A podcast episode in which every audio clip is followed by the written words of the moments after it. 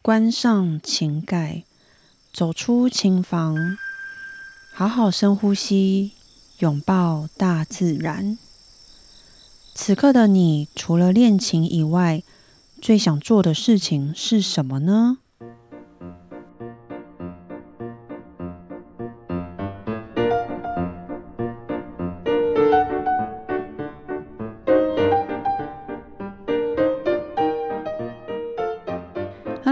家好，我是段心瑜。新朋友、旧朋友，你们好。此刻的你最想做的事情是什么呢？每一集的一开始，我都会先问大家：此刻的你最想做的事情是什么？因为呢，我很多时候都会把时间花在练琴上。那如果此刻的我不练琴，我最想做的事情是什么？我现在最想做的事情就是。赶快找个时间把《黑暗荣耀》看完。没错，我有在追韩剧。大家最近也有看《黑暗荣耀》吗？等了这么久，这第二季终于出了。但我目前呢还有三集还没有看完，所以每次跟朋友讨论的时候，都赶紧告诉他们说：不要再讲了，不要爆雷，我还没看完。好，先不要讲。我非常喜欢在睡觉前呢追一下剧。因为睡觉前就是需要让这个心情慢慢放松，然后让整个人放空，然后再慢慢进入到睡眠的状态。所以我其实呢很爱在睡觉前看那个看剧。那我其实我大部分看的都是韩剧，所以最近呢都有在看《黑暗荣耀》，但最近真的是有点太忙，一直还没有办法找时间。赶快把这整个第二季看完，所以此刻我最想做的事情就是赶快把《黑暗荣耀》看完。今天呢，想来跟大家聊聊欧洲还有台湾的音乐教育方式到底有哪些不同呢？那在聊欧洲的教育方式之前呢，我先来跟大家分享一下。嗯，我是在十四岁的时候去了维也纳念书，那一直到二十三岁毕业回来，所以这九年呢，我都是待在欧洲，然后接触他们的音乐，然后接受他们的音乐教育。那我最记得呢，刚开始去的前三年，我非常不适应。嗯，不是不适应他们的环境，而是不适应他们的教育方式。因为我在台湾其实已经习惯很依赖老师，那我常常会习惯可能等老师告诉我，诶，这里该怎么做？那我那里不应该那样做，呃，我这里要这样做。譬如说，诶，我这边要弹渐强，然后那边要渐弱。可能最后结尾你要慢，然后声音要收掉，就是我很习惯等待他们的指令。所以到了欧洲以后呢，诶，突然间不会有人再给我指令跟给我方向，开始要我自己去学习，我要自己去想，你这边音乐该怎么走，那你该怎么演奏，而且啊，开始学习自己你要去看谱，那可能会有人会想说，嗯。为什么看谱你也要学习？其实要哦，看谱要学习，因为很多时候我们虽然是把这个谱摆在谱架上，那我们看着我们要弹什么音，我们就把那些音弹出来。可是其实呢，我们除了看音以外，其实很多人不习惯会去看其他的，譬如说速度术语啊、表情符号啦，这个圆滑线到哪里，休止符有多长多短，还有那些指法，这些其实很多人会不会去看的，就都没有注意到。我们只注意，哎，我要把音弹出来而已，所以就会等。通常大家就会等，哎，下次上课，哎，让老师来提醒我们，哦，你这里要怎么做啊？那里你速度要加快什么的。那这样长久下来，你就会习惯等老师告诉我们。所以，我以前在台湾也都是这样。所以我到了欧洲呢，是非常不习惯。就像我说的，前三年我觉得蛮辛苦的，因为欧洲的教授们他是不会跟我讲这些。反而他们都希望我主动跟他们去讨论这个谱上面写的东西。而且我印象最深刻，当他们就是要由他们来开口告诉我这些谱上已经本来就有的东西，诶，我反而会觉得很抱歉诶，因为你知道吗？他们会露出那种你怎么会连这种都不知道的表情，就那样看着你，然后所以更别说是对音乐的想法。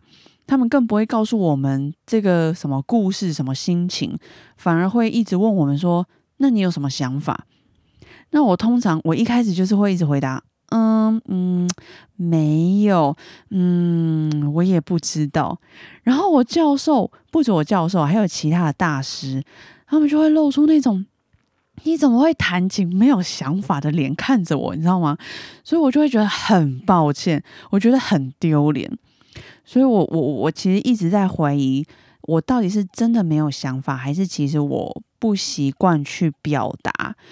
我觉得两个都有，两个都有，但我觉得大部分都还是不习惯去表达。所以在欧洲，他们的这个音乐教育方式呢，就是希望原本在谱上就已经有的东西呢，是。我们应该自己就要去注意，而不是等他们来讲。这个对他们来讲是一个非常非常基本，而且是我们本来就应该要会要去注意的事情。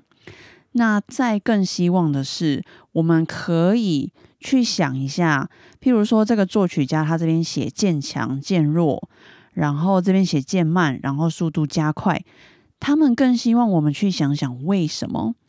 譬如说，今天这个作曲家他是贝多芬，那为什么贝多芬在这个时期，譬如说在他这个岁数、这个时间，他刚好遇到了什么事情？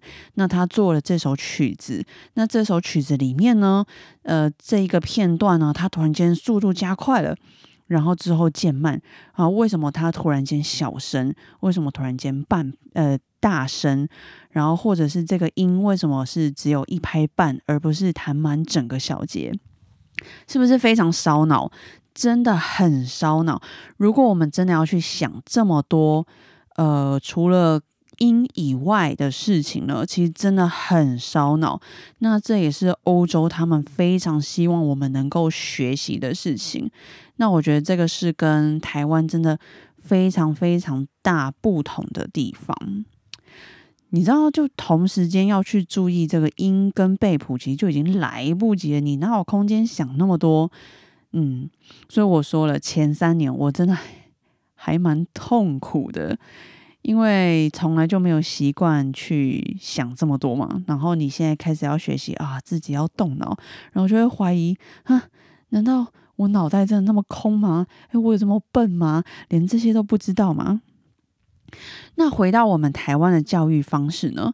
因为我们没有这些的机会跟习惯，那我们像说我们没有机会跟老师可以讨论音乐，因为有一些老师他可能会习惯性的就直接告诉你答案，就其实也没有对跟错，只是每一个老师的习惯，还有在整个亚洲的环境。就是这样子，所以像是台湾的教育方式呢，它比较像是答案就只有一种，那你就是要照我这样做，就我说的你就要这样做，然后我说的你就要这样弹，你就要这样拉。但是音乐呢，它其实永远都不会只有一种答案，音乐它是非常主观的，那音乐它甚至是可以拿出来被讨论的。就是学生跟老师其实可以互相彼此去讨论，而不是用一种很死板的一种表现方式而已。但当然，这当然也要看，呃，每一个孩子的状况，还有每一个阶段他需要受到的教育呢不同。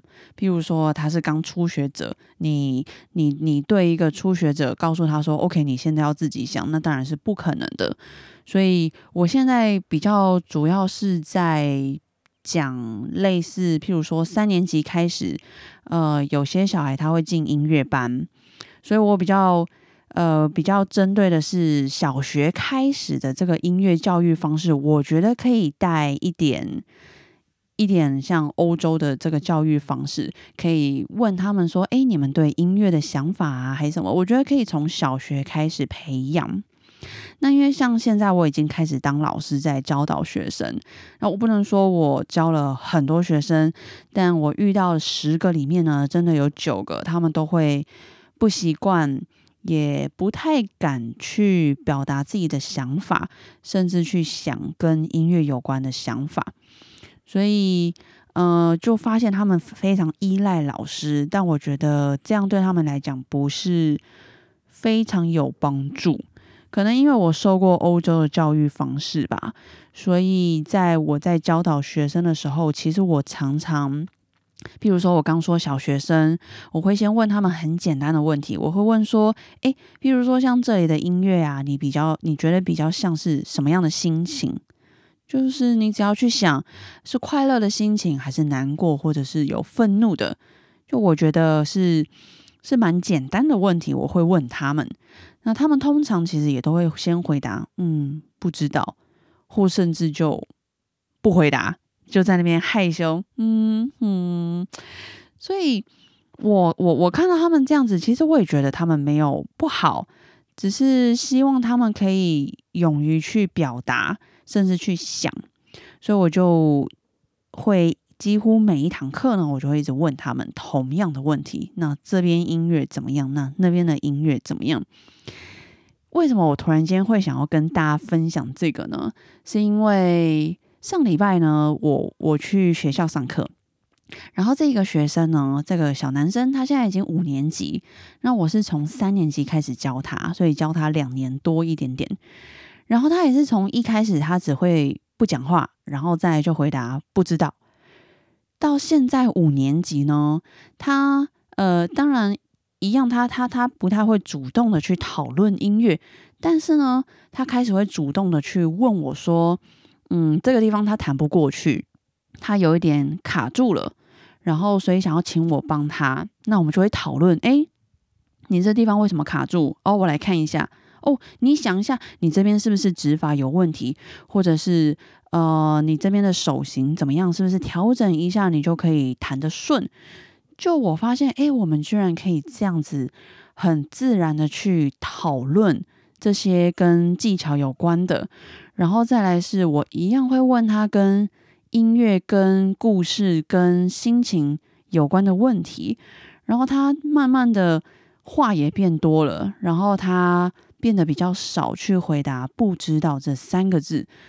所以上礼拜呢，我就是那个 moment，我特别的就是感到欣慰，所以就突然间想跟大家来分享这个这个，我觉得欧洲跟台湾教育方式哪里不同，然后因为我看到他们成长，我就觉得嗯，蛮欣慰，蛮感动的，所以我觉得。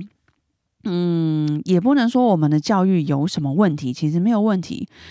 我们只是把很多的时间在放在技巧，我们很注重在技巧上面，我们很注重在在失误率跟错音，这其实是一样的，所以我们就练很多，我们很能练，我们亚洲人非常能练，然后我们毅力也非常强大。我们可以一直反复的一直调练调练，然后练到就是哪一天没有失误为止。但是有时候就是太过于在意这个失误这件事情，那我们只想着，哎，我这场演奏不要有失误，不要有错音。那这个时候就很容易会去忽略了音乐，忽略了这个这首曲子它本来该有的背景、该有的故事是什么样子。所以平常就没有养成这个习惯去想音乐，就会常常容易在你演奏一首完整曲的时候，你脑袋是一片空白。那这样的音乐呢，也就容易会没有办法有共鸣，那没有办法去感动观众。但我当然还是要说呢，技巧的精准度当然非常重要，但是你音乐呢要有灵魂也很重要。那你要两个都要兼顾，真的不容易，但又不能只有 A 没有 B，所以其实啊，相对的，在欧洲学音乐，也不是欧洲学音，是欧洲人呢，他们可能技巧真的也不会比像我们亚洲人来的好，所以其实都是一样的。那当然，最好的情况就是你可以拿捏好那个平衡。我们不要多过多的去专注在哪一边，可能专注在技巧，或者是过多专注在只想音乐，没有去顾到技巧，这样就能拥有像说在亚洲。或，或者是在台湾的音乐教育，我们对每一颗音的要求跟这个谨慎度。那同时呢，我们也可以拥有欧洲他们对音乐的这个自由灵魂的的感觉。就如果我们可以拿捏好那个平衡的话，就可以同时拥有，真的不容易啦。但没关系。其实我最后想要建议大家的是，我会想要建议。建议在我们台湾，我们现在正在学音乐的孩子们，那我们除了练琴以外呢，你也要多仔细的去读谱。就当然希望你们能够主动的去多仔细读谱，老师会帮助你。老师其实一堂课每一堂课就是一直在提醒你你要注意什么事情啊，你可能忽略掉了什么事情。其实老师也很重要。但是呢，老师毕竟一个礼拜只见你们一个一次，而且只有一个小时，所以剩余的时间呢，就希望大家你们可以多花时间去读谱。除了练琴以外呢，多读谱，那认识一下谱上写的所有的术语，还有所有的记号。然后习惯性的去想一下这个音乐，这为什么这个作曲家会这样子写呀？或这样，可能刚开始呢都会觉得有点无聊，因为它并不是一个文字，它只是一个音符在那边。那你要去想那么多故事，真的也只能靠想象力。但其实时间久了呢，你也就习惯，甚至其实你会发现还蛮多有趣的地方。所以就要撑下去喽。刚开始一定都是辛苦的，所以啊，甚至你们也可以都把你们的故事、你们真实遇到的故事带到你们音乐里。譬如说，这首曲子你觉得是心情是快乐的，那你可以去想，你最近有什么事情，或者是爸爸妈妈带你们去哪里，或者是我们去，像我们成人，我们可能去了了哪里玩。出国去哪里玩是一个很开心、很难忘的旅程。那我们就可以把这个快乐的心情呢，帮我们真实故事带到这个音乐里。那这个音乐它同时也就会比较自由，比较容易跟跟就听众跟观众会有共鸣。那这样子，你同时也就是你有在想音乐这件事情，而不是只是在弹音。所以这样，你们在演奏上就其实自己也会比较轻松自在。那你们的音乐呢，就会多了很多的灵魂。好，所以这个这一集呢，又回到段老师的建议，还有跟大家分享着欧洲跟台湾的音乐教育有什么不同。那今天的分享呢，就到这边喽。那我也还是持续在学习。那同样，你们呢，现在也在学琴的路上，所以我觉得我们是一样的。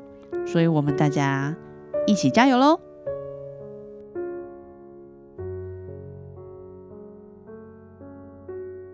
今天的你辛苦了，记得睡前好好拥抱自己，嘉许自己。我嘉许我自己呢，一直在这个教学工作上的付出还有努力。谢谢我自己的坚持，谢谢我的付出。看着他们这些孩子们一个一个成长，我自己真的感到非常欣慰。那我在这边也要好好的嘉许你们，嘉许你们在自己的工作领域上的付出还有努力。不管这份工作是你喜欢还是你不喜欢的，都谢谢你的坚持，谢谢你的付出，你们辛苦了。记得也要好好的嘉许你们自己哦。那我们下周二见喽，晚安。